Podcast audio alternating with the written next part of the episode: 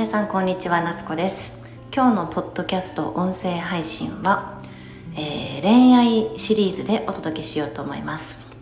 たびたびこちらでもお話ししている、えー、占い師のおじいちゃん先生昔私がお世話になったおじいちゃん先生がいましてその方がえー、お話しされていたことが印象的で私自身メモに残していたお話があります。今日はその話をご紹介していこうかなと思ってます。テーマとしては結婚するまで本気で好きにならないこと。すごいテーマですよね。でしかもこれって難しいことで女性というのは割と直感的にあいいなっていう感覚から始まってそこからあ気になるなこの人について知っていきたいなって話していく中であこの人好きだななんか気になるなっていうふうにあの思いが盛り上がっていくと思うんですけれどもちょっとそれに待てという合図を、えー、合図というかちょっと待てと申しているのがその先生なんですね。で結婚するまで本気で好きにならないことっていうふうに言われたとしてもそんなこと言われたらそれ自体が恋愛の醍醐味なわけなのにそれがなくなってしまうんじゃないんですかっていうことなんですが確かに、えー、先生がおっしゃるには恋愛の醍醐味っていうものはなくなってしまうよねと。なんだけど結婚するまで本気で好きになってはいけないんだっていうガードを張って自分の気持ちにブレーキをかけながら恋愛することってできませんっていう人がほとんどの中でそうだねできないよね。でももしそれができたら君は確実に結婚できるよ。そんな風に言っているのが先生なんです。であの私自身もこれ初めて知った時いやいやいや好きにならないとそもそも結婚って考えられないし結婚っていうのは好きの延長線上にねこの人とだったら一生入れるな一生いたいなっていう気持ちのもとで、えー、浮かび上がってくるようなそんなあの未来像だと思うんですけれどもそもそも好きにならないでってそんなこと無理だよって思ってたんです私も。なんだけど結婚した今私自身がその結婚するまでのプロセスお付き合いするまでのプロセス。でお付き合いが始まってからもどんな風に相手のことをえー、捉えていたか相手との関わり方をどのようにしていたか自分自身どうあったかっていうところを振り返ったらですね全然意識はしてなかったんだけど結婚に至った今振り返ってみるとこのおじいちゃん先生が言ってくれていた結婚するまで本気で好きにならないことっていうのを割と守ってた気がします。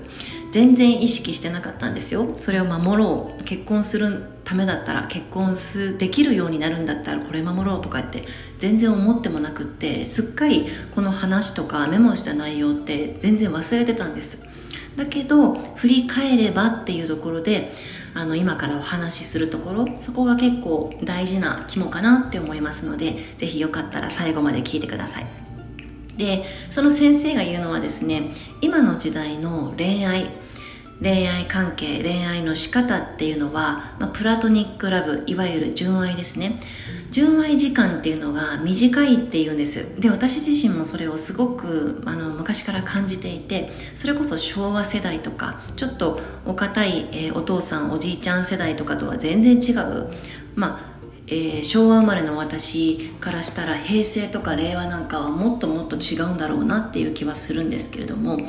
えー、先生曰くこの純愛時間っていうのは大体統計的にわずか2ヶ月で終わってしまうっていうふうに言ってました。で私の過去なんか私って恋愛うまくいかないんだよなっていうのを振り返った時に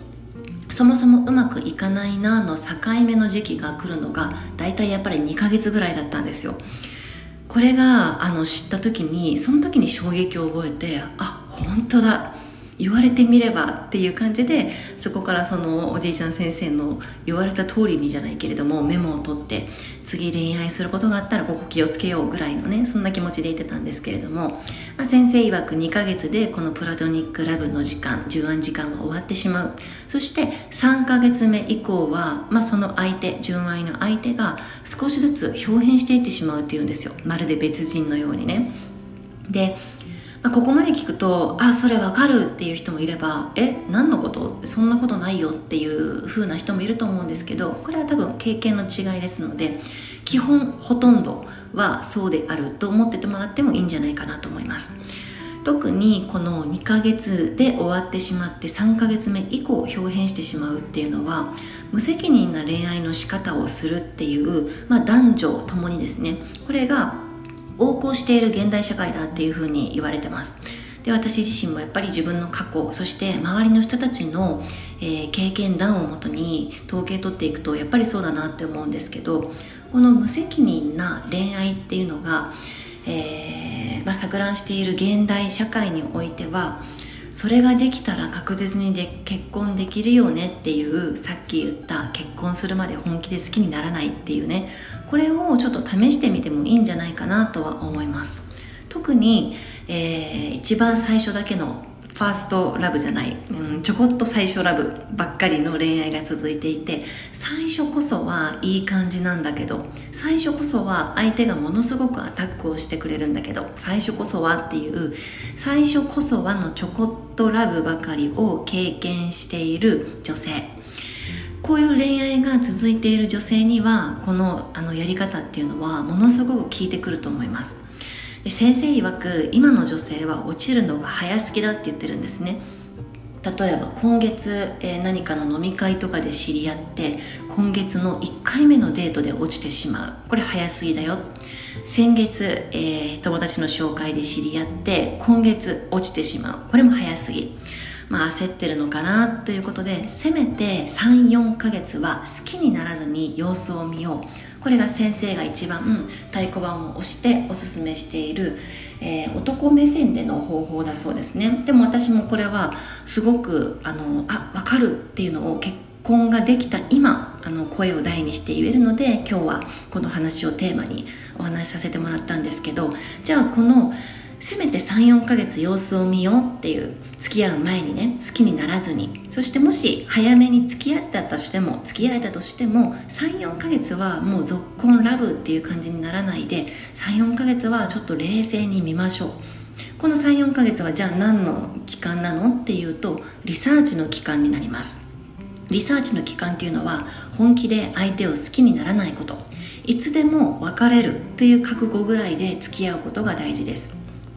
あの付き合って2ヶ月目に様子がおかしくなった。相手からの連絡の頻度が減ってきた。なんかちょっと自分の存在というか自分との予定とかをないがしろにされているような感じがする。自分のこと後回しにされているような気がする。なんかちょっと、えー、振る舞いだとか言動が雑になってきたなきつくなってきたなとかそんな風になんかあのちょっと様子おかしくなってきたぞ毎日会った連絡がどんどんなくなってきたとか会うことすらも忙しいとかで避けるようになってきた。その場合ここの時点で本気で好きにならないっていうのができていればよかったね本気で好きになってなくて。いつでも別れる準備できてるからよかったねっていうふうに自分自身に言ってあげることができるんですよね。でその時に相手が無責任な態度無責任な、えー、自分に対する扱い方っていうのを見受けられるようであればそこはさよならっていうふうに即刻、まあ、切り捨てるって言ったら言葉があれですけどさよならをしてしまいましょう。私は、えー、本物の人と出会いたいので私は本当に愛し合う人と結婚したいので偽物とは付き合いたくないですって言って切り捨てましょう。でそこで「さよなら」って言って切れたらちゃんとまた次は本物探しっていうのを始めていかないといけないんですね。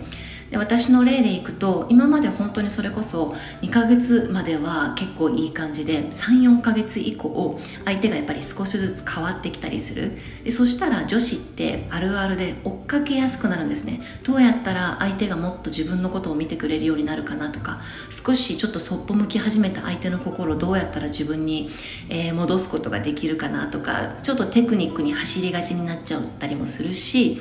あの少し不安になる。特にここで自己肯定感が低かったりだとか自己価値を低く見積もっている女性なんかは特に自分がダメだから相手がちょっと飽きちゃったんじゃないかとかっていうふうに思ってしまいがちなんですけどそんなことないです。そこで自己肯定感を下げたりだとか自己卑下したり自己否定したりっていうのは一切しなくていいです。ただ大事なのは本気で好きにならないことっていうことだけ覚えててほしいなと思います。で私の場合は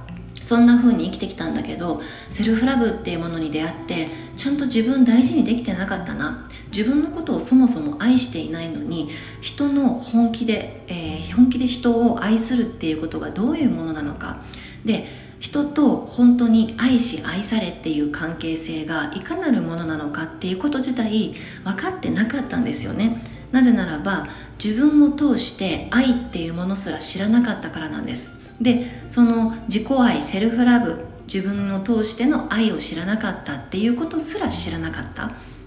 だからまずは最初はそこからスタートでいいのかなとも思うんですけど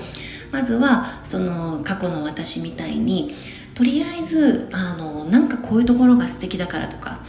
うん、ちょっと今までにないタイプでこの人逃すと惜しいなっていうぐらい素敵な人だからっていうことで速攻好きになったりとか落ちてしまうのではなくってぐっとこらえてですね34ヶ月はリサーチの時間だからって自分に言い聞かせましょう。でそこから私は今までのその恋愛で自己愛が欠如していたんだな。もっと、えー、誰かに本当の意味で愛してまあ愛してもらうっていうのも語弊があるかもしれないんですけど愛っていうものに気づいていくためには自分自身が愛の存在であり続けよう。自分のことを大好きだって言えるような恋愛の仕方をしよう。人との関わり方をしていこう。っていうふうに心に決めてからそれこそ言い方悪いけど偽物っぽい人が現れたりとか誘惑みたいなものがあって寂しさがゆえにみたいなことが起きそうだったんですけど心をぐっと、えー、強く持ってですねいやいや私は本物しか、えー、必要ないですっていうふうに自分にもう相手にも言い聞かせてですねそこで、えー、今までのそういうすぐ落ちるとか、え、すぐに恋愛関係に発展するみたいなことはなくなりました。そして本物探しをしていくとですねあの今のまあ夫に出会えるようになったわけなんですけどあの偽物とは付き合いたくない。無責任な、えー、相手とは付き合わない。本物と付き合いたいですっていうこのアファメーションじゃないんですけど自分に、えー、ずっとリマインドし続けておくっていうのはここ先生は強くは言ってなかったけど私としてはすごくすごくあの強く推します。ここの大切さ。で先生曰くですねその今私の体験談も含めてお話ししましたがこの、えー、偽物と付き合いたくないって言って切る。そしてまた本物を探す。そしてまたそれっぽい人が現れて、えー、23ヶ月ちょっと様子見てみて34ヶ月目以降も、えー、やっぱりちょっと違うな。この人のこういうところは、えー、きっと違うんだろうなって思ったならばまた切って本物探しっていうこのえー、切っては本物探し切っては本物探しいつ本物を巡り合うんだろうかって思いながらもこれをですね4回ほど繰り返したら本物と出会えるっていうふうに先生は言ってます。私の場合はすごくかたくなな強い心でいたので1回目で出会えたんですけどまあ、特に少しそこから数年も経っているし、えー、男性女性それぞれの人生観だったり性に対する向き合い方だったり人生に対する責任能力っていうものがまた変わってきてるとは思うからそこから考えたら確かに1回きりで本物を私みたいに探せたっていうよりかは4回くらいっていうのは妥当かなとも思いますし、まあ、先生のその4っていうのは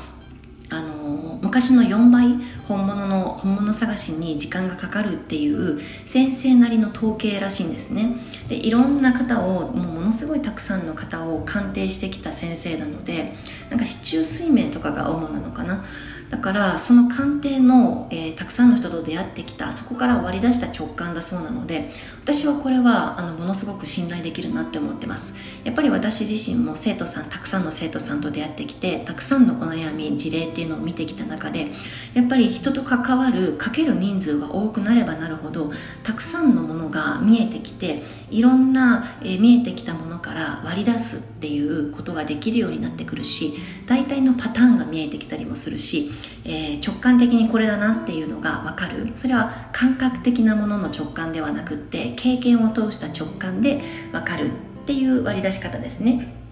だからその先生もその自分自身の直感から割り出した答えが4回ほどそれを繰り返して本物と出会えるようにしていくっていうところと結婚するまで本気で好きにならないっていうこと。これが現代の恋愛のやり方なんだっていうふうにおっしゃっていましたのでぜひこれは私も、えー、一時はお世話になったこのおじいちゃん先生のお話をもとに皆さんにも共有したいなと思って今日はご紹介させていただきました。信じる信じないはあなた次第です。という形なんですけど多分これを信じて、えー、実直に素直に自分の人生自分のためにやっていけた方っていうのはいずれそう遠くはない未来に、えー、自分の良き伴侶となる人パートナーに出会えるんじゃないかなと思っています。皆さんにとって幸せが訪れますように。ありがとうございました。